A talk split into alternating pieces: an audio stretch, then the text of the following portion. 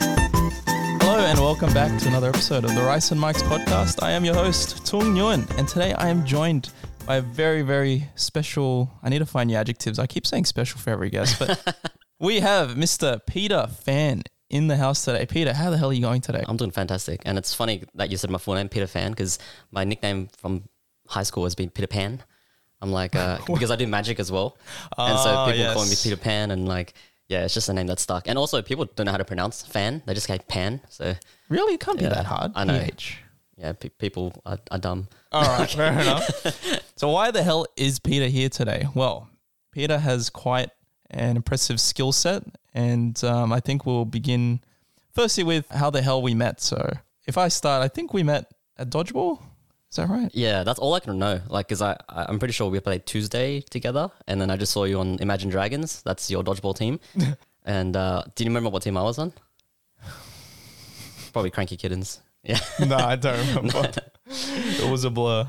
yeah. Yeah, but we met then, and then we had quite a lot of common ground on a lot of the hobbies that we did. So that's how we kind of started chatting together. Peter's been working under Vin Zhang, who is a keynote speaker, I believe. And before then, he's got quite a history on how the hell he landed up in that role. So let's start with how you got to that place uh, in, in the first point. After high school, Yeah. go to uni? Yeah. So in high school, not saying this to brag, but I got an ATAR of 95.4. All right, all right. You know the exact number. Relax. That, you I know just remember because I beat my best friend and he was way smarter than me. That's actually uh, more than double than what I got, so that's pretty impressive. Really? wow. Mine Oh, that- was really bad, man. uh, hey, you're doing podcasts now. That's way better than everyone else. All right, fair enough.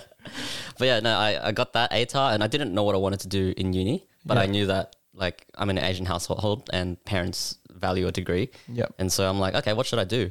And I was ac- actually going to go to Macquarie Uni and I was going to do Bachelor of like Commerce and Psychology Oh yeah, or Commerce and Science and then major in Psychology. I was at Macquarie. We could have met. Yeah. All right. Well, we didn't know. And then I chose I chose uh, UCID because my friend was like, "Have you looked into the actual like you know UAC book and whatever?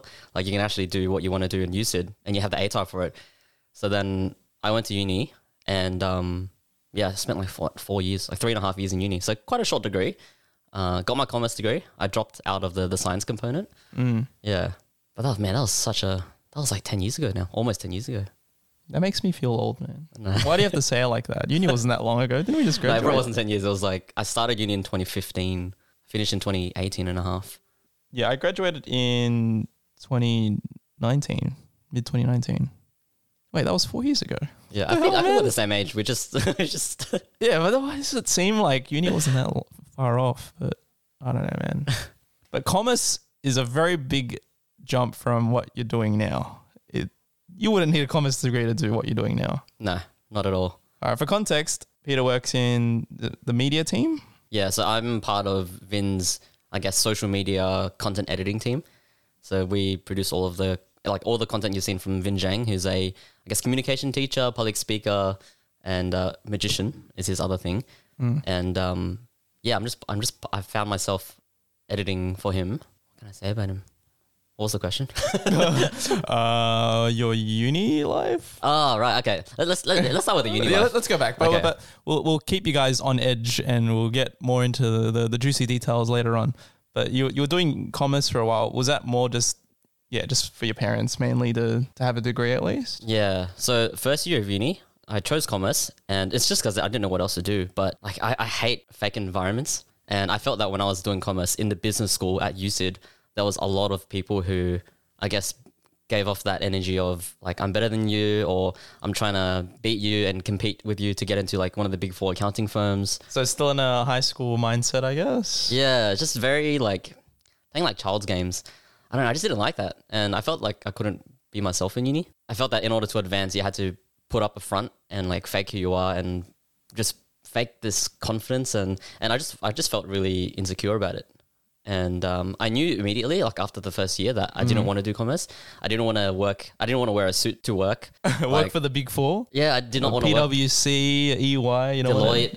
You don't yeah, want to those, jump in. those big companies. But I knew I wanted to do something different, and I felt like I've always been someone who's tried to take like the path less traveled. Ah, like, if yes, there's a fork by in the Robert road- Frost. That's a very good uh, English. Was it, was, it, was it a poem?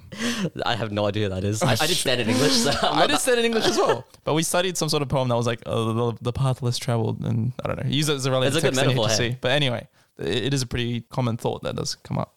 But Mm. yes, please continue. So you were doing that. Yeah, and then um, I remember one of my most core experiences in uni, and I don't talk about this much to anyone, but in high school and everything, I was actually really confident because that was when I started doing magic, and we'll talk about the magic later. Mm. But that gave me a lot of self esteem and confidence in who I was, and I'm like, I'm really good at this. I can blow people's minds and stuff. And then when I went into uni, I felt like life kind of changed. Like I, I kind of, it was, it was like it was like a whole new world, right? And I remember one time I was leaving a lecture room, Mm. and uh, these two guys behind me, like they were pretty tall guys. They looked at me, and, and I could hear them, and they were just like, "Wow, there's some really short people in um What? in uni." Come on. And then man. I, c- they thought they were whispering, but I could totally hear them.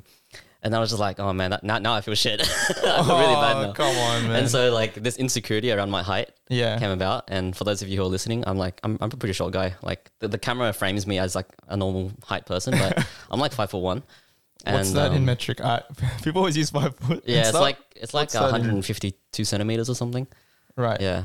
So like uh, as an average is is very short in Australia, Okay. and that like hearing that it kind of stunted my um confidence a bit. Mm. So then I started to feel insecure in uni, and I remember looking up things like because you know in uni you come out you go to uni to get a job right Right. and hopefully you meet like someone that you love and you, you know, they become your girlfriend and stuff and those are the two things i kind of wanted i'm like oh i want a girlfriend Uh, i want a job but then i started looking up statistics and like the statistics kill me man they're like oh the more inches you have on your height the more money you make or like Where are you getting these numbers? What studies? like are these are actual like psychological studies and i'm just from like what? damn Daily Mail. no from like actual association of psychology or some crap I swear these are like fake sites or something. Yeah, no, but like, but, but like these letters existed, and I saw those numbers, and they really affected my confidence because I'm like, man, how am I meant to get a girlfriend if I'm short?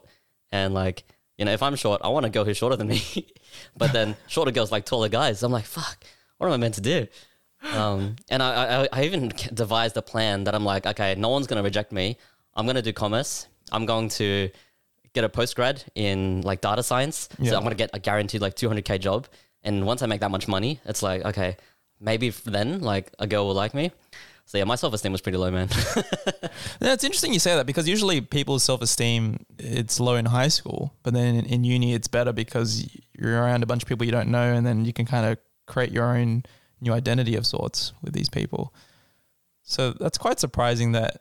Well, maybe it's because of the way you're treated. Well, some people made those offhand comments during uni when usually people would act like that in high school.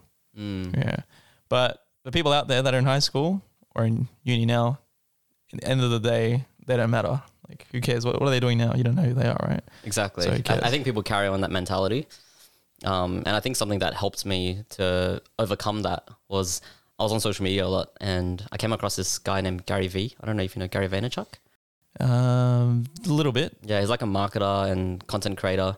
And um, one thing he, he kept like talking about was like expose your insecurities or like talk about your insecurities or, you know, because if you put it out there, then people can't use it against you. So like every, every time Hmm. someone mentioned something about like my height, I was like, I always felt really like crap inside. But then moving forward, once I really got that message, I was like, oh, if I just, if someone says, oh, you're, you're- you're really short, I'm like, yeah, I am. Yeah, like it's really cool. Like my, my, my feet are really comfortable on the bus, on the plane. Like Oh, that- there's so many benefits to like you know what? That is true. I have been on flights with some tall friends, and in the domestic flights, if everyone knows, if you're on Jetstar or something, mate, those seats suck. Now, as a tall guy, he was like basically nearly s- like squatting or like in the fetal position because he could barely fit his legs in. But then you look at you know myself, I'm like 170, so it's it's okay for me. And Michelle, my girlfriend, she she's like maybe 10 centimeters shorter. and she was she was fine, just dangling her legs out. She's like, oh, it's so comfortable. but my mate's struggling because he's so tall. So yes, Yeah, man. that, that's a good way to put it. There are benefits to it. Yeah, and I remember this tall guy next to me. He was like, he like not next to me, but he paid for like the, the extra leg room, and it was so tall that it was still uncomfortable. So, yeah, there's pros and cons to everything. But basically, from that message, I started to accept myself more. And also, did you watch Game of Thrones? Yes. Yeah, I was because during uni, I was watching a lot of Game of Thrones as well. And one of my favorite characters, Littlefinger. Oh my god. Oh, I know he's an evil. He's a snake, he's, a, he's a bro. very conniving guy. Yeah, but yeah. one one message that I got from him, which really like shifted my perspective on things, is like the way he plays the Game of Thrones is he can't he can't beat people with a sword, but he can beat people with his mind. Mm-hmm. So if you allow me to swear, his quote was, "I'm not going to fight them. I'm gonna fuck them." Oh. Okay. And he's like, "I'm not gonna play their rules. I'm gonna play my game." yeah. And if I just focus on my game, then I know that I can win the Game of Thrones. And so the metaphor for me was to win the game of life, I'm not going to play the games of other people. I'm just going to focus on doing what I can do, like what's in my control, which is just working on my own abilities, like improving my own strengths and just just not like doubling down on who I am. And once I can accept that and once I just work on that, then hopefully I can become so good that people can't ignore me. And I'm not chasing for people now. Like I become so good that people want to chase me. You know? so that's kind of like the mentality that I had. And so, yeah, that was kind of my uni experience. After like the second and a half year, that was when I stopped caring a lot about. Yeah, I, I just stopped caring about like, what other people thought about me. Like I went through a phase of like minimalism. Like I picked up because I used to kind of to like I used to counter for my height and make up for it in like the clothes that I wear and try Yeah. to like dress to impress and stuff. But then there was a point where I just bought everything black, like from Uniqlo. Uniqlo is like my is my go to shop.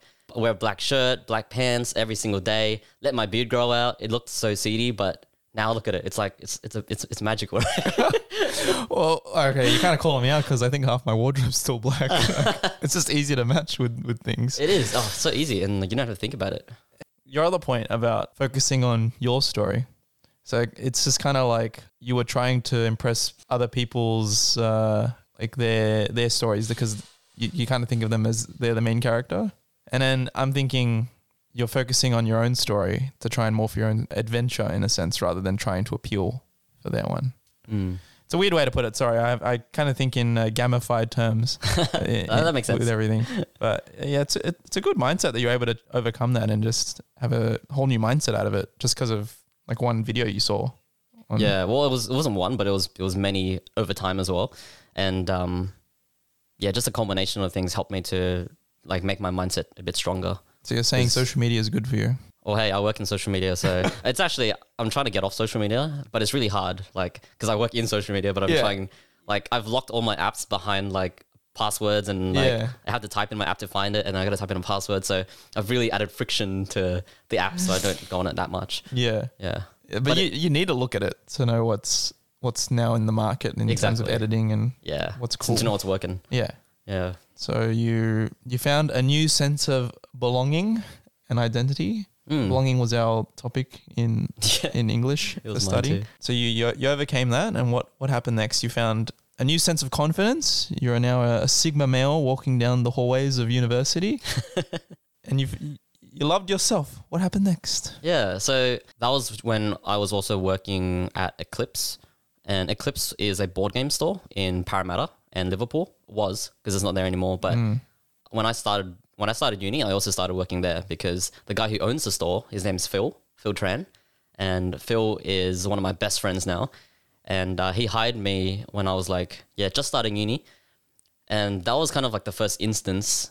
Yeah, it was like my my first instance of like doing what I love, because bringing back to the magic that I used to do, um, I used to do that as a hobby. But then when I Mm. got hired, I was brought in to, I guess, show magic to customers and um, Isn't it help just- sell magic products and playing cards and things like that. I thought it was just a board game store. Yeah, it's, it's a novelty store and a board game store. So they got board games, they got playing cards, puzzles, and magic kits Yeah. and science kits and all that stuff. Ah, And um, when I was brought in, I was like, oh man, I'm already doing magic, but now I'm getting paid to do magic. Even though I was getting underpaid, like, oh yeah, it's a retail setting, Yeah. so it's probably like twenty bucks or something an hour. oh man, when I started, I was getting paid like 11 an hour. Wait, I'm pretty sure that's illegal. It was, but hey, um, the business isn't there anymore, and we're still best friends, and we've, we've talked it through. Is that his business? it was his business, yeah. He owned the business. Isn't it still in Parramatta? No, it's closed now. Oh, Closed now. completely. Yeah, yeah, it- it's being replaced by like some tea store or something. Oh, what? So what happened to all the stock? It's in his house right now and he's selling it. Slowly selling it off. It's, it's still a source of income, which is really cool. All right. Well, let us know. Maybe he has a. Does he have a stock list? We'll let yeah, our his, listeners his know. uh, shout out to Phil. He's still developing his website now. It should be released uh, by the end of Hmm. 2023. So um, if you need puzzles, if you need board games, card card games, anything like that, playing cards, hit up my boy Phil Tran. And, all right, uh, we'll send and put a link in the description below. yeah, So he's switching to e-commerce now. Is that the yeah, new thing? or e-commerce, which is the direction that so he's still doing it, but he's still doing it, but online. it's less of a focus. It's just uh, an additional income towards um, Ah. what he, he's trying to pursue more like content creation and like Yeah. just online entrepreneurship. So you, you mentioned before just then that you guys talked it out. What what happened exactly here? Honestly, like because when I went to work with Phil, Mm. even though it was it was one of my first jobs, I never was toxic about how much I got paid because I always saw it as an opportunity to like, Right. oh, this is this is my chance to to like I- I'm, I'm getting paid to do what I love, and Phil is like one of my best friends, and he's been like that throughout the whole journey. Yeah. and he when, when, hasn't. when did you first work together? Sorry, how long ago was Yeah, this? so that was in 2015. Damn, so nearly eight years now. Yeah, Yeah. 2015 to, to 2019 was was my period when I worked with Phil at Yeah. Eclipse, and uh, from there that, that's when I moved on to my my next job. But when I was working with Phil, yeah, we, we always saw each other as friends, and I think that's how we've been able to build like to keep that relationship is because we're honest with each other. We we talk about things that make us uncomfortable, and we just talk it out like friends. It was less of a employer employee relationship, and I think that's really cool. I think it's really rare as well that you'd find That is rare because I figured you could be friends, but then there's still that level of you know this guy's my boss and he, he pays my my salary. Like, w- wasn't there that sort of dynamic a little bit? Yeah, in there there? was. There, there wa- definitely was. Uh, but I think at the end of the day, it's like we understood each other. Like I understand you're a small business, you're an Asian business owner. Uh, it's a struggle to run a business. It is. And as an Asian myself, I'm like, for if I was hiring someone, I'd underpay them too. Cash in hand, right? Wait, so that means Phil was working since after high school, right? You Yeah. would have opened that business straight yeah, after. so he started the business when he was like 19 with the help of his mom because his mom ran a jewelry store. Mm. And that business was like his his baby basically ever since he was uh, like a teenager. yeah. Oh, so he he probably should have done the commerce degree. Wouldn't he that have did- helped? He did do a bit of business and accounting, but he, he went straight into the business. So, and Ultimately. honestly, I don't, know, I don't think uni degrees help, bro. It's, it's a, I think it's a bit overrated, yeah. Yeah. Because now I'm like 40 grand in debt. I'm still yet to pay it off. yeah, but like the one thing, because I, I I'm pretty sure we did the same degree actually, because I did I majored in business analytics and information systems. But yours was commerce. Yeah, commerce. Oh, but mine was IT. But the Oh, same really? major. Oh, that's so interesting. Wait, didn't you know I did IT? I thought you did business for some reason because I heard you that in the podcast that you majored in Business those two. analysis and info systems. Yeah, Yeah. IT. Yeah, so I No, did. but- I did that same ma- those same majors. Interesting. Yeah. So we have the same foundations in, in, in a sense. Yeah, and I think the benefit of doing those because I'm like, man, I don't want to do corporate finance or I don't want to do accounting. Yeah. Uh, Like I thought information systems was interesting because like, you learn about systems and processes, and I, I think I have a systems mindset. Right. And then analytics, business analytics, because you're learning about like supply chain and And you talk to people more. Mm. And I think being on the back end of things where you're just working on spreadsheets all day is not too great. yeah. Yeah. During uh, during uni, I started to get into like video editing and production and that kind of stuff because I, I wanted to make travel videos. My first travel video that I made was when I went to Germany in 2016. So me and Phil from Eclipse, we went to a convention in Germany called CardistryCon, and cardistry is basically like juggling with playing cards. It's like flourishing with playing seen, yeah. cards. It's not like doing magic tricks, but it's like making Showcasing. showcasing kinda. like the flair of Yeah. playing cards. So we traveled there, and that's when I made my first travel video. And I'm like, oh, I love making travel videos. It's so fun. Everyone loves it, right? You- know, I yeah. think for people that go on holidays and haven't done it yet, you should really give it a go. But I think the hard part's just you know doing all the recording, but you get a bit of an itch of it once you do it for the first time, I'd say. And it, I, I think it's more fun to look at rather than just photos. I mean, I'm not saying I'm not trying to diss photos, all right?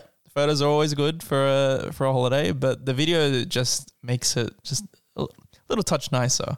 Yeah, And- it brings it to life a little bit. Yeah. And you can attach a song to it. And then every time I hear the song on my playlist, I'm like, oh, man, this just takes me back to my holiday. Yeah, all those memories flood in. Yeah, exactly. All right. So give it a go. Try and do some editing. You know, there's a Yeah. lot of free apps out there. What would you recommend? Oh actually? my god, editing. If you're using a computer, use Premiere Pro or Final Cut. All right, something free maybe. Uh, free. Uh, CapCut. Oh my god, CapCut is trending at the moment on TikTok and all social Actually media. good? Yeah, like people are making epic videos just from CapCut, just on Oh. their phone. All right, we'll check that out. What about Mac? Mac, iMovie, right? iMovie is the free one. Yeah, yeah, and you can make something on iMovie. iMovie Yeah. is actually pretty powerful anyway. Yeah, So- Do that, and even just record on your phone. Like you don't need ne- like a GoPro or a vlogging camera necessarily. Just use your phone. It's actually a very nice camera to use these days. mm. But make sure you film in horizontal. Don't do it vertically. yeah. yeah, film in horizontal. That's the rule. Yep. Yeah. All right. Continuing on. Yes. Yeah, we went traveling. I want. I made the travel video, and I'm like, I love making travel videos. I want to do more video editing, and um, actually, yeah, I got into video editing because I wanted to recreate the um, uh, the Harry Potter invisibility cloak effect back in the day. Like that's what really got me into it because I love magic, right? Yeah. And then I saw Harry Potter. I'm like, oh wow, I want to create that. But to do that, you need like a green screen, and I only had a green shirt, and I'm like, I can only make myself like my top body invisible. Um, so, that, so that was cool, You could have gone to a uh, like one of those like a fabric store, like Spotlight like or the ones something. you see in Cabra, and you just buy a big green one and you just like throw it over yourself or something. Yeah. But anyway, I soon realized that traveling is really expensive, and I'm I'm like in uni, like I'm just leaving uni, Yeah, you have Um, no income. no income, and so I still wanted to use those skills. And during uni, when there was like video projects, like assignments, ah, I crushed those. Mm. Oh, okay. yeah, I had like relax. proper audio, proper video, and I looked at other people's projects when they played on screen. I'm like, man, that's so bad. oh, come on. How, how humble of you, bro. no, I just, I just, uh, yeah, I just, but I loved it. Like I was passionate about it, and when I saw it, I'm like, damn, like I want to do more of it. And so when I finished uni, I knew I didn't want to work at a corporate firm. I like the idea of either working for myself or working for a small, like a startup. Wait, hold on. Why does your degree have video editing in there? It's not. It's it's just like a video project. It was for business analytics too. Was it like a like a elective or is this just No, it was uh, actually a oh, I core think unit. it was an elective, but it was to create a video showcasing like the quadrangle at UCID. Oh, Yeah. interesting. On YouTube, it's got like six like six six hundred views or something. All right, I got to It's see pretty this after. Maybe we'll link it. Maybe No. on the bottom. But yes, sorry. Yeah. So then realized traveling was expensive. I wanted to continue it. Mhm. So I started applying for like startups. And because I, I knew that like in a startup, you can, like there's less people and Mm-hmm. you can make more impact um, from just because if you're in a massive company, I find it's hard Like to, the big four. yeah, I find it's hard to really sh- demonstrate what impact you have. Um, so I signed up to a few startups. I won't go through too much of them, but I worked through like this property management, Airbnb property management, which was a disaster. Um, well, it's a disaster. because I signed up. I, I was employed as it was like part time as well because I did that and uni. Yeah, yeah. But it was a disaster because I started in like digital insights, which is like related to business analytics a little bit, okay. and then because that was like you know adjusting the prices of properties and stuff, and Mm. this this company would manage rentals for the host so that they wouldn't have to manage the rentals, like doing all the furnishing and stuff. But I moved over to the like the sales kind of team, Yeah. and um, there was just so much unethical stuff. One example was this family moved into this Airbnb in Melbourne, and in that property, what the, the time that they arrived to check in, everything was a mess, and they wanted to like you know organize someone to come and clean the property. Yeah. And I just remember my boss was saying, "Oh, just just tell them like you know, just give them a partial refund and see if they can do it." And this was like an Asian family traveling to Australia for the first time, Oh, and they really that's wanted to have a bad. good time. And I'm just like, "Sorry, this is all I can do. This is what my boss says, whatever." Wait, they were, oh, so they were traveling. They weren't. They weren't moving. Right? Yeah, they were just traveling. Yeah, yeah. yeah. And like I couldn't sort out anything, and they're like, "Oh, we tried to book you another hotel. We couldn't come back here." And it's just uh, it's a disaster for them. And I'm just like, "Sorry, no refunds. Can't do anything." Oh man, That- that was one that would case. pain me to say. I just felt so bad for the Asian family. And then another case, and this was one that kind of tipped me over the edge Yeah. to quit, was this woman had like mold in the apartment, like, in the Airbnb that she wanted to get cleaned. Yeah. And then she's like, Oh, can I get a refund? Because I don't want to stay in a place where, where there's black mold. I could get sick or whatever. Yeah, yeah. And then I, I I gave her the refund because my manager told me to. But then the big bosses was like, Why did you give her a refund? You know, she's lying about the mold. You know, just buy her a wine bottle and, you know, call it even, whatever. the fuck? and I'm just like, Bro, you guys are so unethical. I'm going to leave. So I ended up moving on from that place. Yeah. Is that still existing? Nah, it doesn't exist anymore. Gladly. That's good. yeah, that owed a lot of money to people. Yeah. So they shut down, and then y- were you a vagabond for some time, or did you immediately jump to the next job? No, at that time, yeah, I was always working. I always had some safety nets. Like I was working at Eclipse always until Oh, like, wait, oh, in between you were you were doing it like was two like jobs. Eclipse startup And and, uni. Mm. uni. Yeah, Man, that's full on. yeah. So I was doing like three days here, three days here, two days here. Yeah. Um, and after that, I moved to a startup called Me and You. Me and You is kind of like a tap and pay at restaurants. That's that's really familiar. Wait, don't they still exist now? they do, they do, yeah. It's made by the guy named Stephen Prunuko. He founded The Fork, Oh, yes. yeah, which uh, is like what- a reservations app. Reservations. Yeah. Yeah, so when I was there, I was doing a bit of like I was doing lead calling and cold calling. Mm. So I, I dealt with I learned how to develop more thick skin, like calling like Oh, cold. sales type kind of thing, right? And yeah, it's just I was calling up restaurants to try and learn um you know what POS system are they using, which would give us insights into like how to develop this app better, yeah, yeah. stuff like that. But eventually, because I was an unpaid intern, Oh god. yeah, which uh anyone who's done unpaid internships, they're not very um. Uh, it's not, it's not a really good trade of time and services. Well, you you'd hope you get at least some level of experience, but I guess you were really just making the money at this stage. Yeah, I was just doing free work, but then eventually I'm like, I want to get paid for this, and I had my camera with me, Yeah. and because we do like food photography and stuff as part of that business, I, I jumped on and I'm like, I can help take photos of wine bottles and food and stuff, because they go around to, to places to take photos of food so that it could go on the app. Yeah, and Yeah. Where, and where the photos are not up to high standard, is that why? No, the photos were pretty good, and as a result, I'm like, she's like, oh, you should charge for this, like we'll, we'll pay you to do photography. So I was like the first unpaid intern that got paid. That's not unpaid. Yeah, so then I got paid for it, invoice for it. But yeah, eventually from there, I was like, okay, I don't want to do this anymore. So, and I was really into video editing. And that's when I started to Yeah. look on like Seek or Indeed and stuff for like a new video editing role. And that's how I moved on to, um, to Cohen Ray. Who is Kerwin Ray? Please uh, elaborate for our listeners and even for me because I didn't really understand 100 percent when I saw Hmm. Yeah, his so I content. didn't, I honestly didn't know about him, but he's just essentially, he's like a high performance coach, business coach in Australia. And he helps business owners scale their business. But I signed up because what I found unique about it is at that point I was already really into like personal development and just like improving myself and getting better with my skills. And I saw like, oh, I'd love to video edit for this guy whilst I learn, you know, high performance and business and mindset and all that kind of stuff. So you you so you're kind of like half getting experience and half just kind of leeching his resources, his, his courses for free, right? Yeah, like because the thing is, you get to edit things that people pay for. People pay like four thousand dollars, five thousand course. dollars to come to Ah. these live events over three days. Yeah. and my job is to scour through all of that content, find the best parts, and just, just like you know, edit it, put it up for social media. Yeah. But the benefit for me is I absorb all that knowledge like through osmosis. Yeah. That's a smart uh, bargain tip. So don't pay for the course, just work under them, Yeah. and then leave after you get all the content.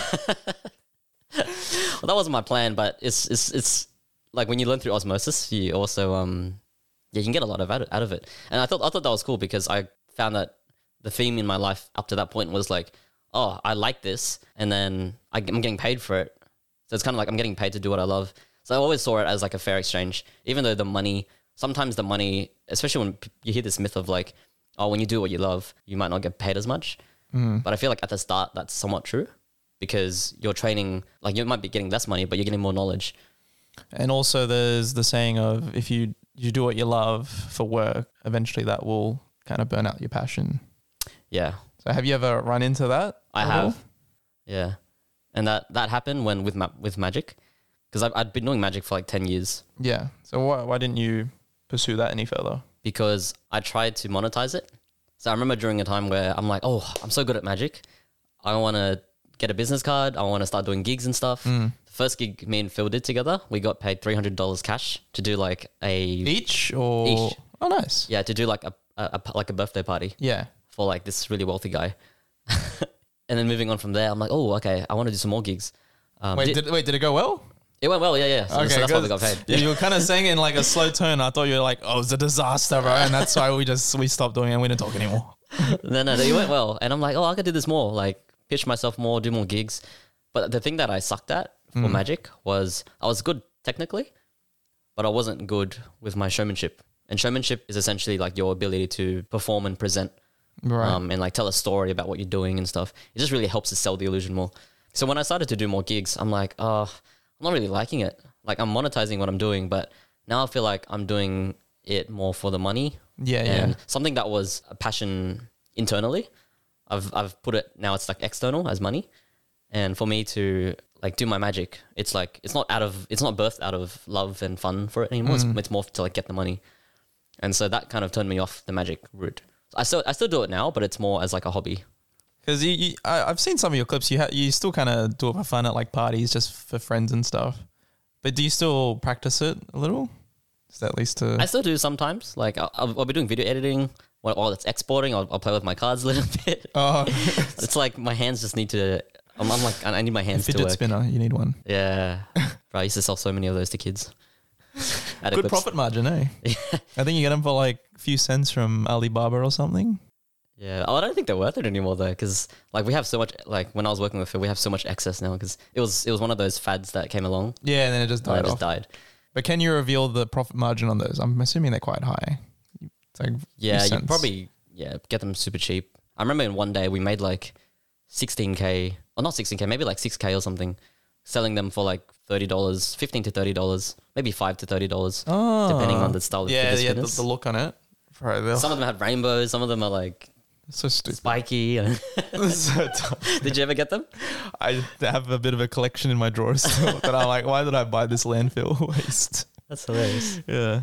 Well, now that you mentioned some of the interesting parts of working and running uh, like a board game magic business, was there anything interesting that you got out of it, or maybe something that you can reveal to us that might be interesting? Like you know, magic trick wise, or like just just what in I general. learned. What, what's it like? Yeah. What, what was the main lesson after working in a retail space like that? Like, would you ever recommend it? off camera. um, yeah, retail. I love retail. It's, it's the best. no, re- retail taught me a lot. Like, People are stupid. yeah, sometimes customers like there's so many stories of crappy customers. But like, what what we learn from it is you learn how to develop thicker skin. Mm. Is you learn how to stand your ground, and when customers are being rude, yeah, it's just like end of the day, it's like you know who are you? You know, get out of here. That's all right. you know, So they're like, I'm they're never Mm. like, gonna see you again. they're like the uni kids that you bumped into. yeah. Yeah. Retail is a good stepping stone to get those skills. Yeah. Yeah, for sure. I think everyone once in their life has to do a bit of retail or get exposed to that world. Even Ret- even as retail a, and hospo. yeah, retail. I feel like hospital's worse. Maybe I don't know. What do you reckon? It's pretty bad. Have you done hospo? Yeah, I worked in fast food. Okay. If that counts, I mean, What fast food? was in Hungry Jack's. I was in KFC for a bit. I worked in a sushi restaurant once, delivering food. Okay, Um, that's a lot of hospo experience, bro. yeah, it was during uni times. It was, it was very easy to get in. So, Did you ever eat the fast food while you were working? of course, was it was it theft? No, it's taste testing to see if it's good for the Yeah, I customers, mean, right? I, I guess we should sound record. No, I never ate food while I was on shift. Only if I paid for it, which I always did. I always paid for my food because we get a sizable 20% discount. Why would I steal food? Okay? It's, it's a terrible thing to do. that's yeah. So whatever totally food you believe saw that. me eating on the camera, I paid for it completely. but yeah, I suppose um, I'd say they they both have their, their own lessons that you'll learn Mm. a lot of time management. Retail is more just yeah dealing with stupid people that Yeah. make the same jokes of hey, there's no price tag on this it board free? game. is it free? Oh, this is crazy. Uh, yeah, but I, I definitely don't think it- it's a waste of time. Like you might look at it as like, oh, it was this really shit period of my life, but I feel like for anyone who does it, like it's such a good experience to just learn how to talk to people, deal with people. Yes, so much you can learn from it, and I still take those skills with me today. You know, Yeah, for dealing with sure. rejection, trying to sell, that's such a big one. You know? Well, well, the sales was more on the other job, right? Well, was that Eclipse too? Like s- selling people board games. Like, oh, I, I'd like to recommend you this one or this one. You know, what kind of game do you want to play? Role playing, like more strategy stuff like that. So develop a bit of sales skills there. Yeah, but, But I'm not a salesperson. Like, yeah, I'm not that good at that. it seems like you would have developed some skills from all the other roles that you were in as well. yeah, for sure. From me and you, and you were doing well, selling POS systems. Is that how it works? Uh, like that. Just just gathering data for for the actual app. you're getting free surveys. That's what you're doing. Yeah, basically. You just called him to Yeah. ask questions. And the, like the funniest thing was like the first time I tried, it, I'm like, oh hey, what um what pod system are you using? And they're just like, "Pff, hang up. But then eventually I'm like, oh okay, I need to come up with a story. So the story I always came up with was, uh, oh hey, um my dad and I are looking to start a cafe in Sydney. you know, we're looking at different POS system options. Uh, what are you using? We'd just love to know, just to get an idea. Yeah. And then a lot of people are like, oh yeah, we're using um, you know, EPOS or whatever. Ah. And some people are like, really? You're gonna start a cafe in Sydney? That's that's like suicide. that's, that's like the dumbest thing ever. I'm just like, well, yeah, you're probably right. It's really competitive. like no profit margins. I That's don't know. right. Interesting. That would give you feedback like that. Yeah. But You would be calling other cafes. Yeah, just cafes around different areas of Sydney, just to get a feel for. No, they wouldn't think of that as like, oh, it's competition. I'm not telling you what I use. Yeah, Did that come up? I don't know, like because they're not they don't work for the POS company, right? So it's just like Oh, I guess. so- some people just feel really secretive about stuff. So and some people are busy too. yeah, yeah. Okay. They're, they're like in the middle of like cooking a steak, and they're like, "What the fuck? What do you want?" I don't care, bro. Use whatever, bro. First thing on Google. Working under Corwin Way, back to that. yes, You were doing his video editing. Were, were those just mainly like shorts? Or did you do like full video recap? yeah. I- Like at the time, my video editing skills were kind of okay, but when I jumped in, that's where I learned majority of my video editing skills. And what I mainly edited was what you see on social media now, which was more like short form content, except it wasn't in the same form as what you see now, which is very like vertical, No, I like hate, entertaining that hate vertical. very like ADHD kind of style, like quick pace cutting. No silence. Get rid Yeah, of- no- get rid of no all the breathing. silences. There's no breathing. Otherwise, you lose attention. That's Yeah. right. so I, I edited those kind of videos, edited YouTube videos, and um, I learned so many skills from there. Like that's where I attribute a lot of my editing skills now. So that built the foundation. How long were you working under him? For so from 2019 till 2022, end of 2022. So end of last year was when I finished. Wait, that's really s- not that long ago. Yes, it's uh, about three years. How'd you even land the, the gig? Actually, I don't think you even covered that. Yeah, so You you found his content and you it applied for the job. changed your life, and you're like, hey, I want to work under this guy. yeah, app- apply for the job, and I'm like, I, th- I, f- I feel like this is my dream job. I feel like this is my dream job because I like I like video editing, and so I got I got to the interview, and the interviewer, his name is Matthias, he's one of my one of my best friends. Shout out to Matthias. We're friends for like six years now, and he was my interviewer, and because they already had three video editors, like the team was pretty big, three video editors already. They're hiring three more video editors, and so it's six video editors in total. And out of the three that were being interviewed, I was the least skilled. Yeah. I was well, I wasn't really good at what I did compared how'd- to the how'd other you ones. know? Because uh, Matthias told me after, like after a few Oh, years, okay. yeah. kind of roasted you on that. Why do they need so many video editors? Because like this guy's doing events everywhere, producing Every content day. at scale. Yeah. Like this is when they're like, we're gonna grow, we're gonna push out a lot of content onto social media. So they need more people to edit content, right? Because Ah. Yeah. editing is a very lengthy process. It takes a lot of time. It is. So then when he hired me, he's like, like I wasn't the most skilled, but I had a lot of will. Like I really wanted to get in into the job. Really wanted to. Um, I was just really passionate, and I think that's what helped get me through. But I remember he asked me one question. One question he asked me was, like, where do you see yourself in five years? Like the, the typical The- the- question. Yes. And my, my answer was, I want to be working for myself or freelancing or either still doing this. And so that was kind of my, my five year goal from that Cohen Ray point, which is kind of where I am now, less You've than five years achieved later. that. So yeah, I achieved In that, which less is than really amount cool. of time. Yeah. But we'll get there later. yeah. No conflict of interest for him being the interviewer. No, because the thing I love, like, I think the thing I found really strong about that organization was that the people are very heart centered. Like, Mm. it's not just about making money. It's like making money isn't the goal. Making money is the It's one of the goals. it's one of the goals, but it's as it's a result of doing what we do really well and helping a lot of people, and then the money comes from that. So Mm. that really shifted my mindset to like, oh, okay, these guys aren't money hungry corporations just trying to steal money from people. Like evangelists on TV. Yeah. I haven't seen that, but is that like It's like those guys that look at the camera and they're like, all right, you will tithe and send me $10,000 and get rid of the demons hiding inside Oh. you. and they just boom, boom, boom. are you talking like exorcists?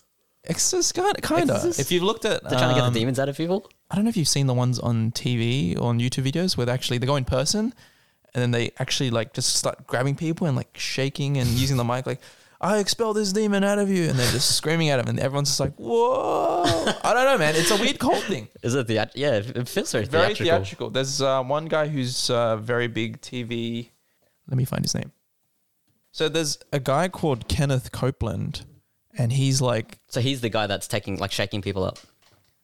kind of he scams a lot of vulnerable people. Yeah. And we're going a bit of a sidetrack here, but man, if you've seen videos of him, he actually looks like someone who's possessed or something. His eyes are just very freaky. I don't know, but that's some other, that's a whole other thing. But it's good that at least what you're working for is ethical and not something like that. Yeah, I That's think my point. I think I had a good gut feel of who I work for and who I choose to spend my time with because yeah, I like during uni I heard a lot about like yeah, like working 9 to 5, working for like big corporations that you know, I just didn't like that lifestyle. It's a bit soulless. You think? Yeah. or like you're a, more of a cog in the wheel. You don't really do too much. Yeah, I, I just didn't want to feel like I wasn't having an impact. But I felt this team was it was it was big, but it was like a medium sized business. But I felt like through posting content on social media, seeing people's comments on the videos, being like, "Wow, this video changed my life," even though I didn't directly impact their life through the, the- this, like through Cohen's words. Yeah, I still made an impact because I shared his message. in a digestible format. Exactly. Yeah. Yeah, and that's that's an editor's job is to condense like a three minute, like a seven minute message to like a one minute video that's consumable on social media that gets picked up by the algorithms to actually go in front of people's faces. You know, Uh, 'cause Wait, if those, you- those clips are actually like five to ten minutes long that Yeah. you that you shaved down. I, I figured they were maybe like two minutes or something. You're just cutting down to make it a little bit nicer. some, sometimes it is, but like recently working with Vin, like I, I cut down a seven minute clip down to like f- like fifty seconds, and it's I think that's the really good skill of an, like a good editor is you're able to cut out the fluff and still deliver the same message in a really short period of time and make it better. Damn, that's the way to put it. and, and like it's, it's a really, it's really hard skill. A lot of editors think that like to get an editing editing job, you just need to put captions on a video and that's it. But I think there's a lot more to it. Yeah, now I've picked that up as well. If you've seen some of my reels that I've amateurly edited, the, I do look at other reels that are out there and I compare them and see what are they doing, and it's a lot more complicated than you might think. So I Yeah, do it- agree. And it's it's something that like you don't see because you only see the final product, but you probably don't see all the fluff that's been cut out, which is like yeah, you, it's just what the editor sees, right? I would compare it to something like if you were to play a song and one person's just a regular listener and the other person's a DJ, and then they can hear, oh, you can hear the synth in the background or something, or like there's an extra beat added here. It's the same thing if you watch an edited video and we would see, like, oh, he's cutting this bit out. They're doing zoom ins between s- like certain words because they're cutting out silences in between and they don't want to make it Exactly. too jarring when they see the the frame that gets cut out. So you, you do pick up a lot of little things uh, after you, you know, learn those skills. Man, I feel like you can. I feel like you're a good editor if you know that stuff. 'Cause a lot- that's, that's literally all I do. Like hide the silences, like hide the cuts with the zoom in, just to make it less jarring. Focus on the eye tracking, so it's Yeah. not like So you, you, you didn't follow the eyes everywhere. You know? that's right. Yeah, because that's the first thing people look at. So yeah. Interesting. So I'm actually quite flattered that you uh, you think I can edit a little bit because I've picked up those skills. Yeah. Like it's not too hard, but it's just understanding the psychology of how people consume something, right? And you just want to make it like you want to package it in a consumable way. So you worked there for three years, and what made you want to jump to? Well, was there even a break in between when you moved from? Uh, It's weird. I Kenneth never- Cree? Yeah. Like I never have I, I don't think I've ever had like a like a solid break. It's more like a transition period. So I've, I started to feel like, and working at Cohen was awesome because I got to travel. Like my first year, I got to travel to Hawaii. Oh, that's so nice. Yeah, and we did an event there, and that was like the most magical trip. All expenses paid. All expenses paid. Yeah, Oh, all man. taxis, all like most food, food. drinks. Yeah. It was really cool, How long was that trip? and that was that, that was like a, a week trip. Event was five days, and the, the trip was like maybe like eight days. I think no, I stayed there for a bit of holidays as well because I was there with my and like I, I flew there for work, but then my ex at the time um, flew in as well, Yeah. and then we just spent like an extra like five days Oh, that's nice. Yeah. additional. Driving around on the right side of the road was so scary. It's weird, eh? Yeah. I don't know how you would like for our American listeners. All right, you guys sit on the left side, which is our our um, passenger side, Yeah. and you drive on the other side of the road. And yeah, it's how long did it take for you to get used to that? I'd be scared, honestly. Oh, dude, I was like, we were driving on like it's cool because in in Hawaii, like Honolulu, I think that was the country we're in, like the, Yeah. the island we're on. You could drive from bottom to top, from Waikiki to like the north of the island in like 50 minutes. Oh shit. It's like driving to the city here, yeah, yeah. yeah, in Sydney. So Are the uh, roads busy though? like they are busy towards the city, but then once you get onto like the, the like near the beaches and stuff, it's like less busy. But driving in the city, oh man, I was, I was- You're scared. I was so scared because like you, you you naturally veer one side, Yeah, yeah, or yeah. whatever, right? But then you're like, oh, you know, there's You're going traffic the on other- this side. on the or- other lane. yeah, pretty scary. Yeah. So anyway, that, that was it was really fun. But then I started to transition because I've always so like Vinjang, I've always wanted to work with him because I'm like I used to do magic. He used to teach magic when I was younger, and I used to follow him online. He taught you magic. Oh, you like you Yeah, because watch he, his he used, content. yeah, he used to make YouTube videos on, on social media. Yeah. on YouTube. Um, back when I was like in twenty, like twenty ten. How'd you come across his content? That was a while ago. Yeah, so he, he used to do magic full time. Yeah. teach magic online. That's how I first heard of him. I'm like, oh, he's Asian, he's Vietnamese, He's from Um, Oz. he's from Australia. Really cool guy. Hmm. And then halfway through, like 2015 or something, I think he, he made a transition in his career. So he stopped doing magic and he started doing keynote speaking. And that's why I kind of like lost him for a bit because I didn't really see his content on magic anymore. Yeah. And then one of the core messages that he says is that, you know, you could be a 10 out of 10 with your technical skills, but if you're a 3 out of 10 with your communication skills, will people see you as a 10 out of 10 or a 3 out of 10? You can't average the two. It's I wish- uh, that seems all right. Yeah. It's a pass. and then his point was like, you know, you're only as good as you can communicate. And It's a good point. that kind of hit me because I'm like, oh, I feel like I'm good at what I do, but I just don't know how to communicate it that well.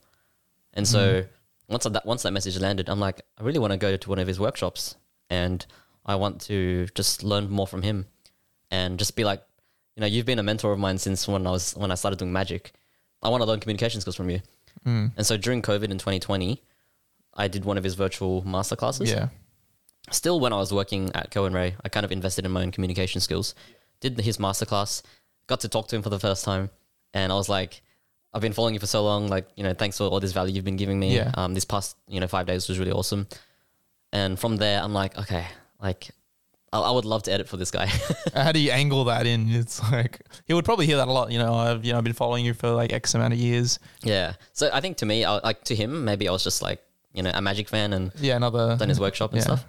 But then in 2021, during dodgeball, like I was in um, Melbourne for uh, for dodgeball, Hmm. and uh, before that, I reached out to him on Instagram because I had to do a I had to introduce my boss, like I had to introduce Cohen to the stage just for like an, an annual conference that Oh, we did. you were still working under. I was still him, working yeah, at, yeah. at KR, and uh, I wanted I, mess, I sent him a voice message to ask him for some tips on like, oh, how can this is my first public speaking engagement, just to like introduce my boss for like five minutes to the stage. Uh, any tips? And gave me the tips. Did it. Like did- I just smashed that that the intro, which is awesome. And then after that, I reached out to him to Vin again. I was like, oh, it went well. And I was like, hey man, like if you need anyone to edit for you, like like I'd love to support what you do. Like Yeah. I'm a big fan of what you do. I believe in your message. Like I'd love to edit for you for free, just give you some free value, whatever. And he's like, oh look, that, that's really cool that the opportunity is there, like that you know you're here. Um, unfortunately, it's not the right time, but I'll keep it in mind. And so a year later, which was 2022, he reached out to me and he was like, "I'm looking for an editor for my team, and you're the first person who who comes to mind um, because you know we've connected. You've done my workshop, blah blah blah." Speaking of magic, don't you think memories are quite magical, Peter? Yeah, Tong, I love having memories of events such as weddings and birthdays, engagement parties, and and more. Digital photos are magical, but physical photo prints just have that extra cherry on top. Wow, Tong, if only there was some way we could get physical photo prints while we're at a wedding or birthday or engagement party or ex- etc. I have just the company, as per my script here. Son of a booth. Well, what did you just call me? No, Peter, son of a booth, a company that brings a photo booth to you with a professional DSLR camera and studio lighting. Do they have like fun props and you know to suit any occasion and give unlimited sessions and multiple prints? Yes, Peter, with our listeners, you can get 15% off if you quote Rice and Mike's in your booking. Details are in the episode description below. Cheers, Tong. I can't wait to have a discounted photo booth at my etc. engagement party, birthday, or wedding. Thanks. No worries. and now, back to the episode. nice. He even responded to you after the masterclass when you were asking for tips. So he, he even still replies to people Yeah, yeah, yeah. He still replies to a lot of people, like through, the, through the DMs. through DM still, even just Yeah. because for context, Vin has like 2.2 million followers on Instagram. Yep. And at that grade, I'm assuming you're going to get like hundreds and hundreds of DMs every Yeah. day. I'm surprised he, you know, has takes the time out to respond Yeah. to people. Yeah. Well, back then there was a lot less. Um, I would, yeah, I'd assume. It was a lot, lot, lot less, and he still had a smaller community. Yeah. So I guess replying to me was okay. How about now? Do you think How, now, it's a bit now, harder? there's, now in, in Instagram DMs, if you have like a business account, you'll see that there's like a primary tab, a general and a tab, general. and like requests. yeah, So I'm pretty sure he only responds to like the, the primary tabs because Yeah, it's yeah. the most relevant to him. yeah, Uh, everyone else is just like, you know, oh, you're so cool, or like, I don't know, just like toxic comments. yeah. Okay, fair Your enough. lesbian haircut. I don't know. yeah, he's- that's that's probably his funniest insult. That he has a lesbian haircut. yeah, Anyway, continue. yeah. Anyway, interesting, interesting um, or insult. anyway, yeah. So after after he's like he reached out to you. reached out to me and he's like, let's let's have an interview. Like let's just jump on a call. Let me get to know you better. Um, first call we did lasted about you know forty five minutes. Mm. Uh, told him my skills, told him what I could do, and then immediately he's like, all right, I haven't done many calls, but I'm gonna hire you. That was quick. Yeah, Like straight put after. a lot of faith in me. straight after, he's just like, "That's it. Yeah, so Let's do it." because I was working for Cohen full time, Yeah. and then for Vin, um, I'm like, okay, if if Vin says yes, I'm gonna move from Cohen to part time, and I'm gonna do part time Vin. Yeah. So three days Cohen, three days Vin, another day freelancing, whatever. Damn, seven days a week Yeah, working. yeah. That's that's why I said two years ago. I'm like, I was working a lot harder than I am now because I was like trying to get these trying to get these gigs. yeah. Um, and eventually, I knew that I wanted to work with Vin more, Mm. and so I I started to phase out with Coven, and I was just like, um, I've learnt a lot. Thanks for thanks for everything, but I feel like I'm I'm reaching a ceiling now, Yeah. and I want to grow more in another field in another area. So like I've I smoothed my transition out. It wasn't like a hard cut, bye bye, no bad feelings or anything. Yeah. Yeah. Yeah. It's a mutual thing. Yeah, Eventually, people need to progress. yeah. Reached the ceiling, and then I knew like whatever I've been doing for Cohen, I've been doing it pretty well. Like I remember when I started his TikTok account, I grew it from like zero to like one mil in like nine months. Damn. Yeah, just just from Wonderful. repurposing content, just from doing more of the short style Yeah. editing. Yeah, so that was really. I don't think it was nine months. Maybe I started in 2019 in October, and then by like 2020, yeah, it was like less than 12 months that we m- got up to a million followers. That's impressive. But, but you, you weren't the sole editor. I mean, there was a team of other people making content, right? There was, TikTok?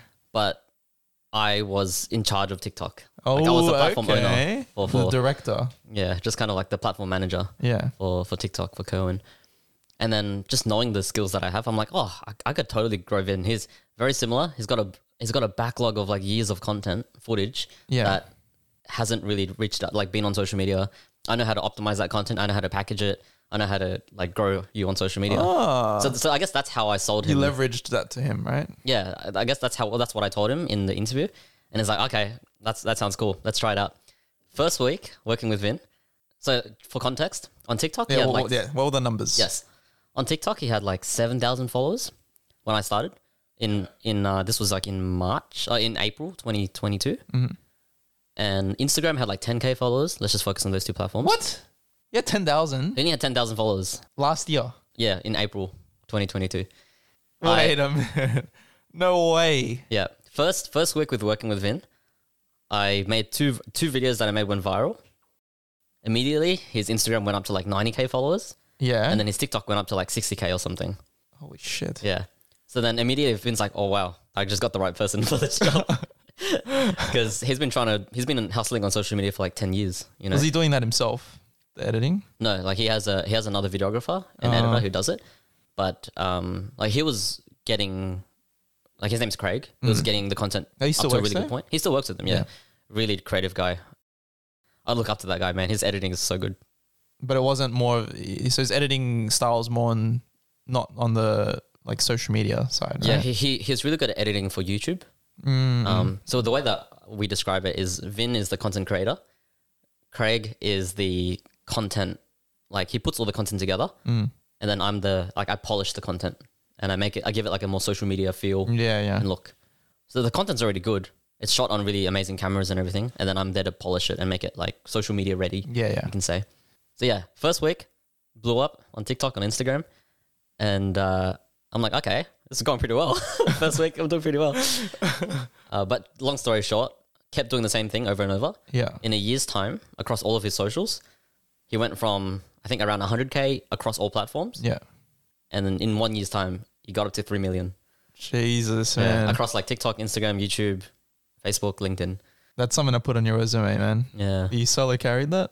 Well, I, I think I did a lot of the work is like a lot of the groundwork is already laid.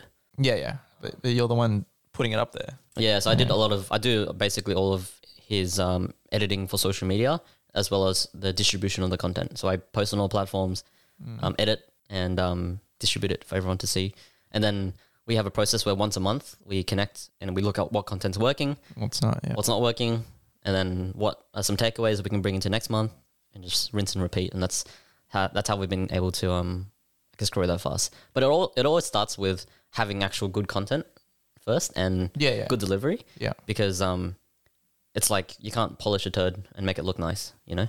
I've heard that one. Yeah. or you can't put lipstick on a pig, you know, Yeah. Yeah. what were the tips that he gave you? And now I'm curious. for For communication Uh, the- or for yeah, when you were you, s- you messaged him public speaking skills or what are some tips to introduce my bo- old boss? Yeah. So like I already did the the actual course, but my s- my fear was like my throat's gonna dry up if I talk too too long. Mm. And uh, the funny tip I remember he gave me was like right before the event, like right before you do it, chew like a tiny gummy bear in the back of your mouth because the gummy bear it helps Induces like saliva. like sal- yeah salivation yeah, helps to induce saliva, which helps your throat be more like ready for Okay. like speaking. But ultimately, it's like the day before is when you should be preparing, which is like drinking water, because the, the, when you drink water on the day, it doesn't really do much effect to um, your throat. It's like right, right. it's what you do the day before. Prep. Yeah, So I was like, oh, that's very interesting. It was a challenge for me because uh, the girl who told me to do it, she's like, you have 24 hours to prepare this. She told me 24 hours like the day before. Well, well, Um, what were you doing exactly though? So you were going on stage and just saying like, yeah, so going on stage just to like kind of share my story of like, oh, this is "I work under blah blah blah." yeah, this is what things I've learned here, and and you know, please welcome to the stage, and then I just just bring up on stage, Yeah. just kind of like an MC for the event. Uh, A okay. little bit. So his two tips were drink water and eat a gummy bear. drink drink water the day before, but in the morning of, um, like chew on a little gummy bear because it helps with the saliva and helps you know keep your throat more moist. I'm assuming you don't leave it in there, right? Nah, nah, you swallow it. Yeah, I thought you were just chewing a gummy bear the whole time while you're but talking. but the thing was like I actually didn't even do, use that use that tip. Like I got there and I was so nervous. I'm like, okay, I'm just gonna focus on what I'm gonna say, try not to like mess it up. was it a big s- big crowd of people? Yeah, it was just our whole team. So there was probably like 50, like maybe 45 Oh, you had people. me thinking it was like a, a big presentation he was doing, and you'll bring him onto stage. Well, it was he, he was going to do a presentation, but it's just for the team, not like for Yeah, clients or yeah, anything. yeah. I thought it was a big crowd, but fifty is still yeah, a big amount. Mm. And I'd- yeah, it was I'd be it was a like bit in the scared as hotel, well. like in a hotel area, event space, event space. Yeah, Yeah, yeah. and it went went swimmingly well. Swimmingly, yeah. I was just gonna say swimmingly well. Oh, see, we're just connecting. yeah, that's good. And now you've been working under him for oh for for Vin for how long? now? for a year and almost two years now. That's crazy. Like a year and like eight months. And it's gone quick. Your motto has always been Find work that feels like play. That one. find work that feels like play. That's correct. And do you think you've found that in your life? I think my whole life has been in search of something like that. I didn't actually phrase that because that's something that Vin told me, and I'm like, wow, that, that's that's a really good ring to it. um, but I feel like I've also started to redefine my definition of like what success looks like for me, and that is, and it's been a theme throughout my whole life, which is doing what I love with people that I love, and making a good impact on the world from my little corner of the world. And like as long as I'm doing that, I think I'm pretty happy. I don't know if you feel like you might not get the recognition sometimes because you're the one doing all the editing behind it. You mean like, do I get recognized for it? Or Well, do you get recognition for it? No, I don't know. Just yeah, yeah, I do. Yeah, yeah, for sure. Vin's always like, because I remember the first time I went to his workshop, like in person to help crew. yeah. He's like introducing his team members on stage, and then he's like, Pete, when you come up, introduce yourself. You know, I want you to own the fact that you grew my social media, and that like eighty percent of the people in this live event right now, who's paying like thousands of dollars, Yeah, yeah. is because of the content that they've seen that you've put Oh out. wow! Yeah, Well, you actually said that. you're here because of me. well, I, I was more humble. but Vin was like, just own it because I, I- I tend I try to be humble and I'm just like, you know, I've, I've helped Vin, you know, do this, his but ultimately, audience. it's, you know, it's it's team effort, you know. yeah, yeah, Um, but he's like, no, just own it. People That's wouldn't nice. be here if you didn't if you weren't doing what you're doing. You know? yeah. That's nice. So I do feel very lucky to be part of his team because he he gives you that recognition at least to give you Yeah. opportunity. it's interesting because a lot of companies want to be what's called a giant giant. Like they want to have massive impact with Yeah. like a massive team, whereas Vin's like, I want to be a small giant, which is make a lot of impact with just a small team of people that he Mm. cares about. Yeah. and I find that really inspiring. Like a lot of uh, people in the community, like um, like Asians, like for, you know, rich, ultra rich by Fade, Yeah. The ultra Fade by Rich. hairdresser. Sorry, yeah, the hairdresser. Uh, and, a um, bit more context. He was a hairdresser that started in high school, and then now he's got like a pretty successful business in the area. He's quite recognized Yeah. for yeah the Asian community. got a strong following, and I love seeing what he's doing with his team because they look like just a bunch of friends that come together. they're Really good at what they do. They just cut hair. They just have Yeah. fun, and I just I love that vibe. You know, like I want Yeah. to create that vibe with the people around me, and I'm lucky to be part of Vin's tribe, his team. How And big's the we took team that too. actually? It's not that big. It's only like maybe like s- less than ten people. Less than ten people. Man, Yeah. I've seen some of his his invoices. I went to his um virtual wasn't a wasn't a like a small workshop or something.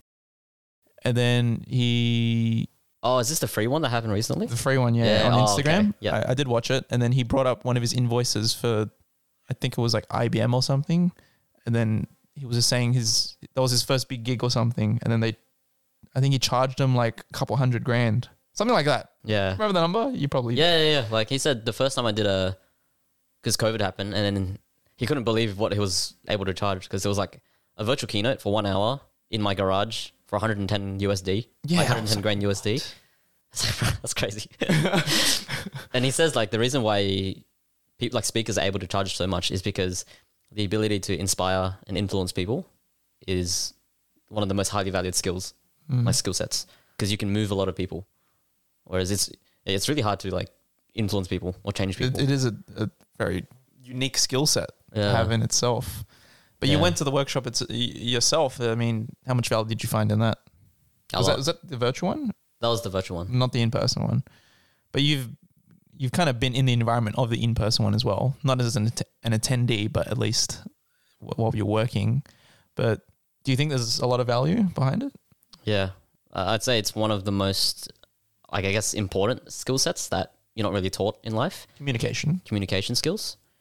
And uh, because I've done the course, I feel like I could have gr- like improved my communication skills faster. But now because I'm editing for Vin, like I said before, I'm getting paid to like learn all these new skills and and I'm learning through just hearing. And so, uh, like if I pick up something cool, I'm like, okay, I'll, try- I'll try that. You know, I'll try to talk with a high pitch. You know, I'll try, I'll try to talk with a deep pitch. You know, and I'll just try like different behaviors because um, ultimately, like yeah, how you influence others with your voice is how you use your voice Hmm. and the things that you say. And it's not just what you say, but it's how you say it too, is, is what I'm trying to get at. And so when I went through that workshop, yeah, it was it was super valuable. And when you can inject that skill into like whatever area of life you're doing, you will find that you're able to connect with people better, Hmm. um, and you can have more impact on people. Yeah, Mm. Yeah, I've, I've really enjoyed the content that's been coming out because it's really quick things. Like there was one about how do you train your voice to just like strengthen the, the vocal cords or something, and you just Oh, gotta the- make the- like the vocal noises. exercises, the- that one- Yeah, I'll, I'll that, link that, that one went so viral. in the description. I was like, you know, I never really thought of that. It's a good point. Because, um, look, I don't know if it's just me, but my voice cracks a lot. I don't know if it's because I don't stretch it or something, or I just talk really weird. I, I love your voice, man. Like me and Celine, my girlfriend, we uh, listen to your podcast and sh- we're we're both like, man, his voice is so soothing. Um, Right. Like Na- Nathan's voice is very like like alpha and commanding, and yours is so like the complete opposite, super soothing, really nice to listen to. I didn't come here to, to, to get my ego stroked. All right, You- all right. I'll send you fifty dollars later. thanks, Oh, thanks, mate. mate. All right, all right, all right, all right, thanks. But um, no, it's it's really flattering. What up, Matt? I feel like Matt's a mix between you and, and Nate. Like he's in the middle. Like his voice isn't like his voice. I, I like his voice too. It's very. It's it's more similar to Nathan's, I'd say. Yeah. So it's Um, like he's, but it's- he's, he's not alpha, he's beta. yeah, okay, it's good to know. yeah, that- that's a good way to put it. You can- Yeah. but yeah, my voice cracks a lot. It's um, I, I don't know. I think I just talk weird, so I'm, I'm always just like, Ugh. and I'm like, oh, how do I overcome this? So I'll I'm trying to implement the the stretches that he does with, with the voice thing. Yeah, good it's content. Good, good practice. Yeah. Yeah, thanks, man. I, I make the content. I'm Yes. glad you like it. So it's all you. Yeah, yeah. All the stuff you see from him, you just got you can thank Pete. Since you worked with Vin, so that now it's a full time gig. Yep. Yeah, Full time gig. yeah. And I'm assuming just regular hours that you're doing with him. One of my biggest focuses or things that I wanted in my life was autonomy. Like I wanted Mm. to be able to do what I love with people that I love, wherever I want, however I want, and yeah, essentially just have like location freedom and, and time freedom. Yeah. And I feel like with this gig, I, I definitely have that. Like I'm able to like I but I, I still structure my hours in like an like Somewhat a seven thirty regular. to four thirty Yeah. regular Normal cycle hours. because routine is important. Yes. Because if you don't have that, then you're just really messy. I don't want to be doing work at like you know two a.m. in the morning, No, that's terrible. um, but I can. But I, I choose not to good, good. because I also like my sleep. so, Yeah. so yeah, I, I think uh, I've been able to have that flexibility, and I think that's also very important to me. Is not just what I do for work, but also how I live my life. And I think work is just a part of life. Like you need you need to work, but I also think like if you're going to work for like 40 years or more, you might as well try and find something that you know you're going to actually enjoy. I know some people are doing things that they may not, they may not enjoy, but they're using that money to fund something else, and I think that's perfectly fine as long as like you're aware of like why you're doing what you're doing, you know, instead of just doing it mindlessly. Because I, I feel like a lot of people, and I think I think part of just like going through the system of school and uni and stuff, I used to think that you go to school, go to uni, get a job for forty years, the same job, and You just retire. then you just retire. I'm just like that is that's so boring. yeah, it's very depressing when you put it like that. but then I remember, yeah, throughout uni, I found I don't know if you heard of the book Four Hour Work Week. It's Oh, by it's familiar. Yeah. yeah, it's by a guy named Tim Ferriss. We'll link that in description. that's one of the books that like transformed my thoughts around work life and stuff because it talks about how you got three currencies right you got time money and energy Mhm. then when, when you're young you have a lot of time and energy but you have no money Yeah. and then when you're working in like the middle ages you got a lot of um, money and energy but you have no time because you're just working all the A time lot of money's questionable. We're at, we're at Questionable. that stage, but I don't know about that one. well, hopefully that's that's the norm. and then when you're old, you have a lot of time and money. Sorry, money and energy. Sorry, time and money, but not enough energy because you're really you're older now, right? Mm. Yeah. So, in a way, if you go through that normal pathway in life, There's always there's some kind of deficiency in one Yeah. of the currencies, right? So, how do you live a life where you can maximize all of that or have it, you know, evenly balanced throughout? And that that that thought pattern made me go like, oh wow, I feel like I want to do that. Like, I don't want to. I don't want to have no energy when I'm older. Like I want to have a lot of time, money, and energy all the time. yeah. And so I guess that's why I, I decided to kind of go down this route a bit more. Even though I know that it was risky, I'm the only sibling in my family that's like not doing something related to their degree. I got How many? I got other- four siblings. Oh, sorry, three siblings. Yeah. And they're all doing what something in STEM or something. Yeah, like my brother's a teacher. My older brother's does like web design and IT. My sister does like occupational therapy. So Oh, they're all in like that's- their uh, fields related to their degree. yeah. Whereas me, I did commerce and I did like video editing, right? So in a way, like it was a risk that I was willing to take. But I think I was able to take it because I knew that my parents were really supportive, like from the start.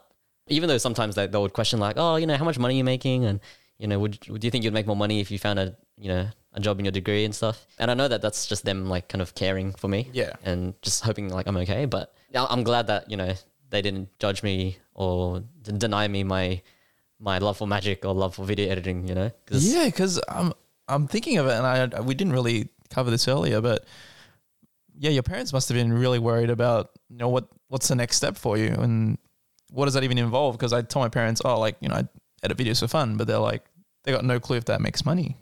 How did they react when you were like, oh, I just I edit videos for some guy on on Instagram and Facebook? honestly, and th- stuff?" sometimes they still, they still don't understand what, what I do. I'm just like I don't I don't even know how to describe it, man. I'm just like yeah, I just edit videos for this guy.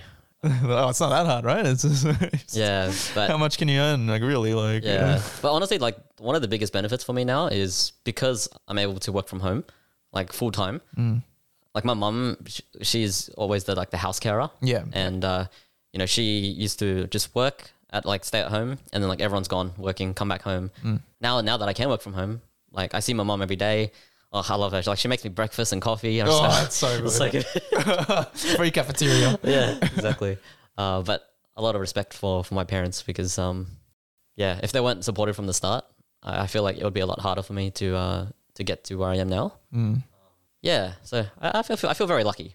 I feel very lucky because I know a lot of Asian parents are very strict, and the moment you bring up anything outside of accounting or medicine or finance or whatever or doctor, um, they'll be like, no, And what would you say to people that might want to pursue something in media? are thinking of it. And maybe their parents aren't as supportive. especially for Asian parents, I would say that you need to show proof of what that what you're doing is actually making you money first. Mm. Because a lot of people feel like they need to ask for permission to be like, oh, I want to do this. Will you let me? Mm. And then you go do it, and they they're still kind of unsure because they're like, oh, is he gonna make money from this? Is he gonna spend three years doing this and Yeah. not make any money, or she? But I, I think do it first on the side whilst you're doing your uni degree or doing your job, and show that you can actually make income out of it. Um, because once that proof is there, they just like that money for them is kind of like and I like uh, it's kind of like the concept of financial security, knowing that you can make money from this. Then once you show that to them, they're like, oh, okay, you know, you, you are making something. Yeah. Um, let's see where it goes. But they, they have a more security now, so I think that really helps. Is if you want to pursue something outside of your traditional career path, Mm. is to get the proof first, invest in money's yourself there. first. The money's there. And you even said before that you had some safety nets in between that when you were testing it out. So that would obviously be a good option if you do have the time and resources to work a second job just in case it doesn't work out. Yeah, exactly. I, I think a lot of people feel like they need to rip off the band aid and quit their job straight away. And I had that so many times. I'm like, I just want to quit working with this company and just do my own thing. But there's no safety net there.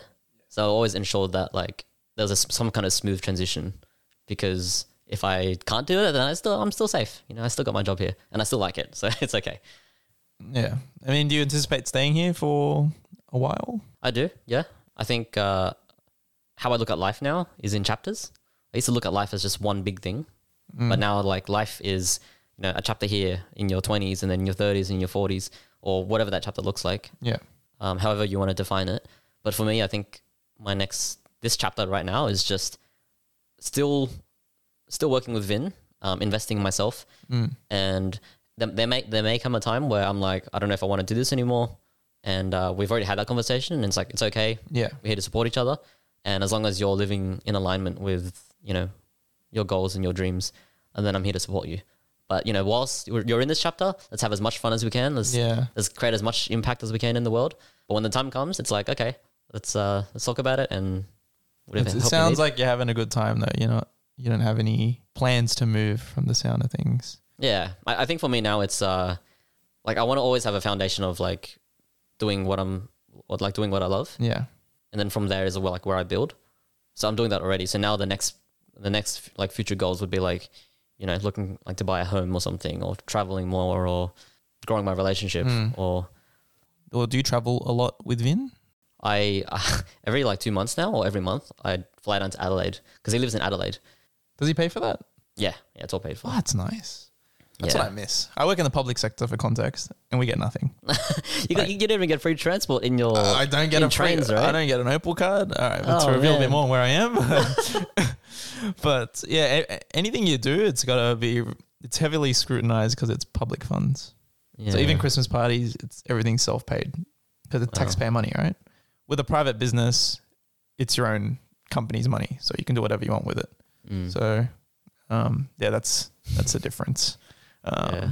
I miss those having at Did least you used a- to get paid to travel and stuff? not or- travel. I've I've always wanted to have that option, but I've never just gotten to that point in my career where they'll fly me out somewhere for a weekend or something because like oh that that always sounds nice. Mm. Yeah, But like the thing is, you do get sick of it sometimes because sometimes I wish I could just teleport because the travel it loses its magic the moment you do it. The moment you do anything too many times, you kind of lose the magic from it.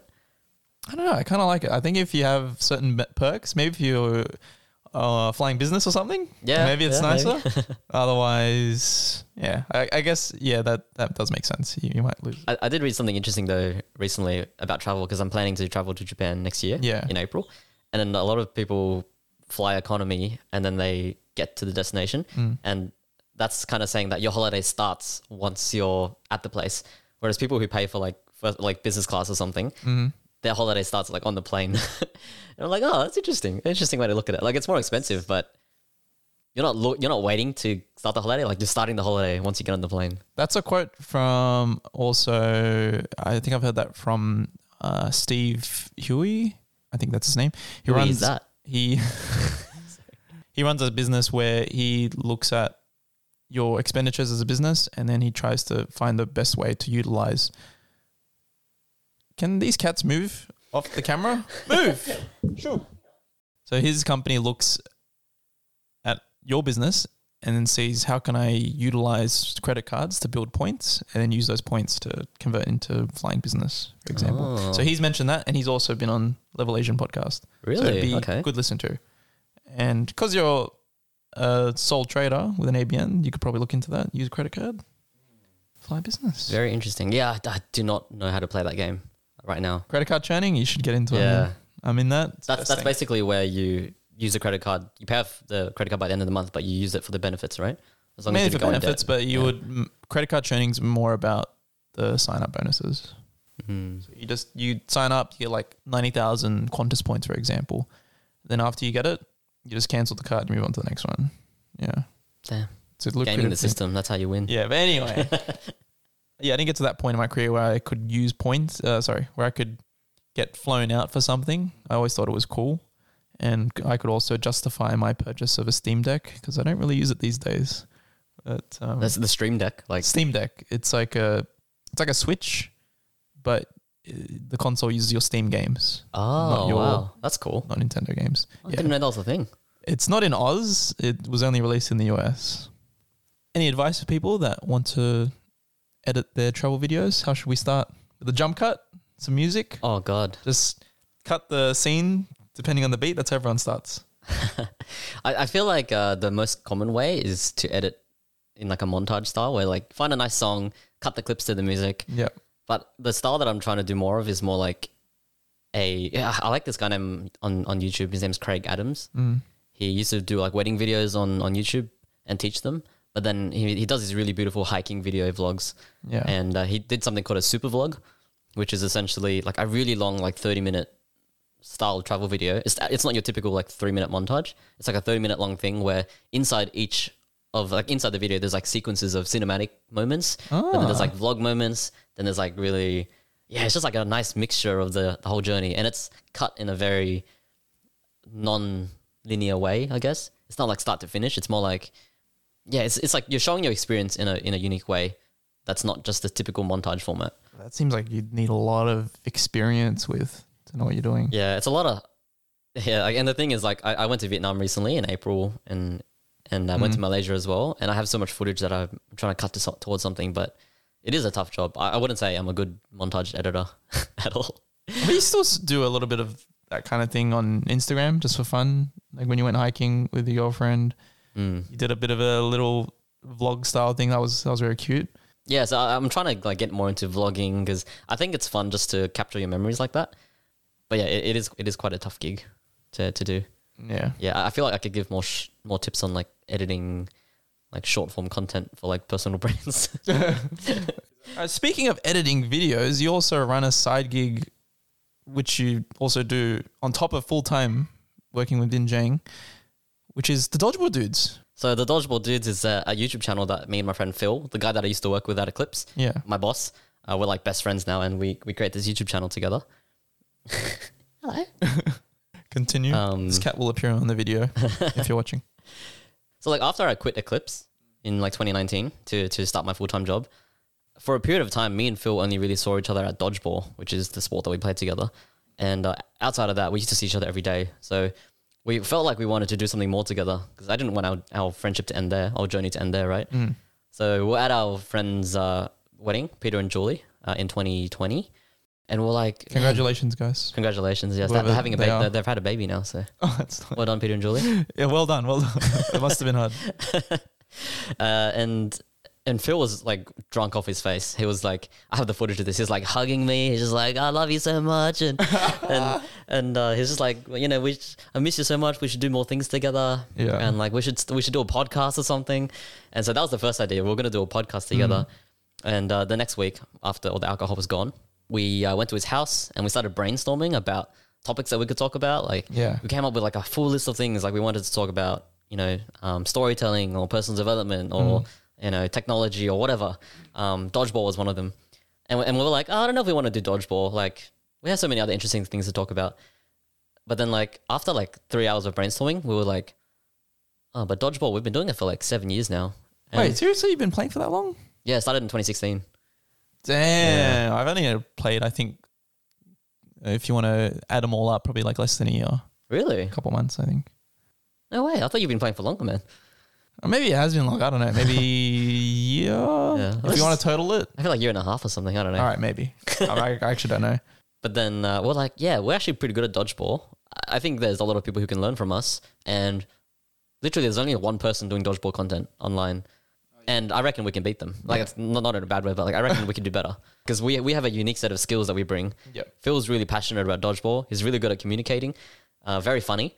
I have like a more technical background. I have the camera gear. I have the Mm. editing skills. Let's combine that together and let's talk about dodgeball. So that was in 2020 in May. We filmed our first episode. We filmed two episodes together that we never released, where we just tried to do like a podcast style Yeah, yeah. to practice. And uh, so yeah, like a- after after filming, like comparing our first video to like the video now, like there's something about showing up on camera or like talking in a podcast that makes you like you improve over time. Yeah. Like regardless of how bad you think your voice sounds or how how awkward you feel like you're on camera, you start to improve over time. Even if you don't see it, but you notice it when you compare the videos and Yeah, it's- it's, like night and day. Like the first videos we filmed was very like Oh hey guys, like it's very super monotone. it's so it's so horrible. It's so cringe to watch. But but that's how we got started. And during lockdown in 2020 was in September was when we were like, okay, we should start posting now because people are at home. We have a captive audience. Yeah. people are on the What are they social, doing? social media. What are they Yeah. going to do? Let's make dodgeball content. And uh, that's how we started. And we started uh, with zero subscribers within, I think, s- within like five months. We hit 1K subs. Damn. And that was nice. like the best feeling ever because we were like, we're going to grind it out. Let's make one video a week, which Oh, that's was hard. which is really tough. Like it sounds it sounds achievable, but it's it's achievable, but we're we're losing a lot of sleep. Yeah. Um, Because you got other things going on. You got other things full yeah, time. got a full time job, doing another side hustle, and it's like, so like we were super committed. Um, right now, after two years, we're at l- just under five k subs. We, we we basically share lots of dodgeball content around like education, like teaching how to play dodgeball better, uh, reacting to other people's dodgeball games. So lots of lots of value for the community there, and we're slowed down a bit because of other priorities. But our our goal next year is to really ramp it up again and bring it back to one video a week, which means more time dedicated to the dodgeball dudes. And I, I was talking to Phil about this yesterday. I'm like, dude, I reckon we could hit 20k subs next year if we post more content consistently. Yeah. We we could, uh, yeah, we could easily hit 20k subs, and we can make more money. Like we can monetize better. And monetization is always a question for like creators because you're like, oh, do I want to make money off my audience or do I want to create um, like do I want to advertise and stuff? Like eventually, it's like you can't scale with your business or your podcast or your or your YouTube channel like seriously if, if you don't find some way to monetize it, right? It's like the business of podcasting or the business Yeah, of a you- YouTube channel. Ad insertion or something or Yeah, Patreon. Who knows? yeah, something for like sure. that. But So, is, yeah. isn't it a pretty niche community though? It'd be hard to grow up to a certain point, right? It is pretty niche, and I always have that fear that like, oh, is there even twenty thousand people in dodgeball? yeah, that's what I'm thinking. Like, But- it's like, how many? How big is the whole worldwide sport? Yeah, I don't So- know. But I know that dodgeball is growing, Mm. and so we're relying on us to grow the sport, and Uh, the sport to promote help it, grow yeah. us as well.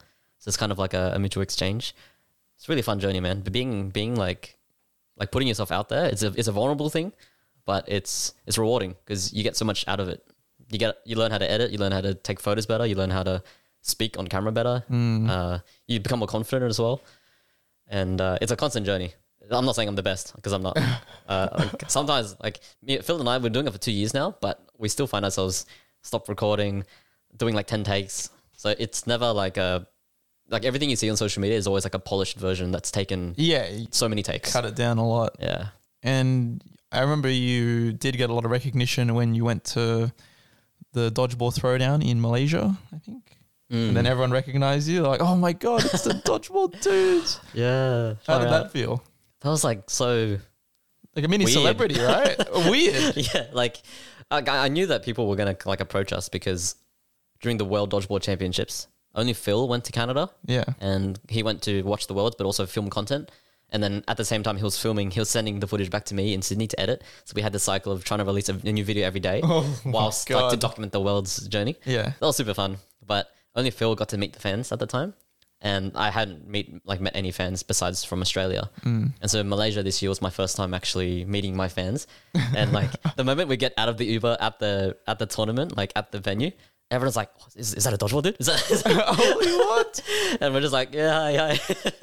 Yeah, you must have felt so awkward. yeah, I'm, uh, yeah. Like uh, uh, it's weird getting that amount of attention. Yeah, yeah. Uh, and I'm, I'm, I'd say I'm very introvert as well. Hmm. So I'm not one to stick around and be like, oh, hey, you want my, do you want my signature and stuff? I'm just like, oh, how you going? And then like, you know, if I see that they want to take a photo, I'll be like, oh, did you want to take a take a photo? Well, they, they, they would usually ask themselves, you know. Hmm. yeah. Um, so yeah, that was so, such a fun experience. Like I had so many photos of people wanting to take photos of us, and it's cool to put a face, put faces to Yeah, the impact that the we have. viewers that you're getting. Yeah. 'Cause It's just Yeah. a number. It's like, oh, 10,000 people, but then you just meet one of them and it's like, wow, this guy's changed my life. Exactly, and and it's cool because like people DM us and they tell us like, oh, this content's so good, and Mm. then to finally see them in person is really cool. Yeah, to know that we're making a little impact in this tiny sport in this little corner of the world is Yeah. yeah, very cool. All right. Shout out to the Dodgeball dudes so, and, su- and the subscribers. Shout out to the dodgeball dudes Yeah. and and the subscribers. We'll link his YouTube channel down below as well. If you want to hear more from Peter, where can we find you on all of your content? You got your. Do you want to plug your main Instagram as well? or- Yeah, my main Instagram is Sneaky Pete with uh, two E's. So we'll put it up on the screen or S N E E K Y We'll link it somewhere. P E E T E underscore. and uh, yeah, YouTube, Dodge, the Dodgeball Dudes. That's where you'll probably see me the most online uh, posting Dodgeball content. Yep. And behind the scenes for Vin. That's right. Yeah. Yeah. if you follow Vin, ask Vin on social media. Uh, a lot of the content is, is something that I make. Give him a follow. A pat on, big pat on the back for Peter for his work. If you have any other questions or feedback, you can email us at rice and podcast at gmail.com. Otherwise, we will close off this episode. We'll catch you on the next one whenever I feel like doing another recording because it takes me very long to get in between episodes. We'll see you then. Bye. Thanks, Tom. Bye.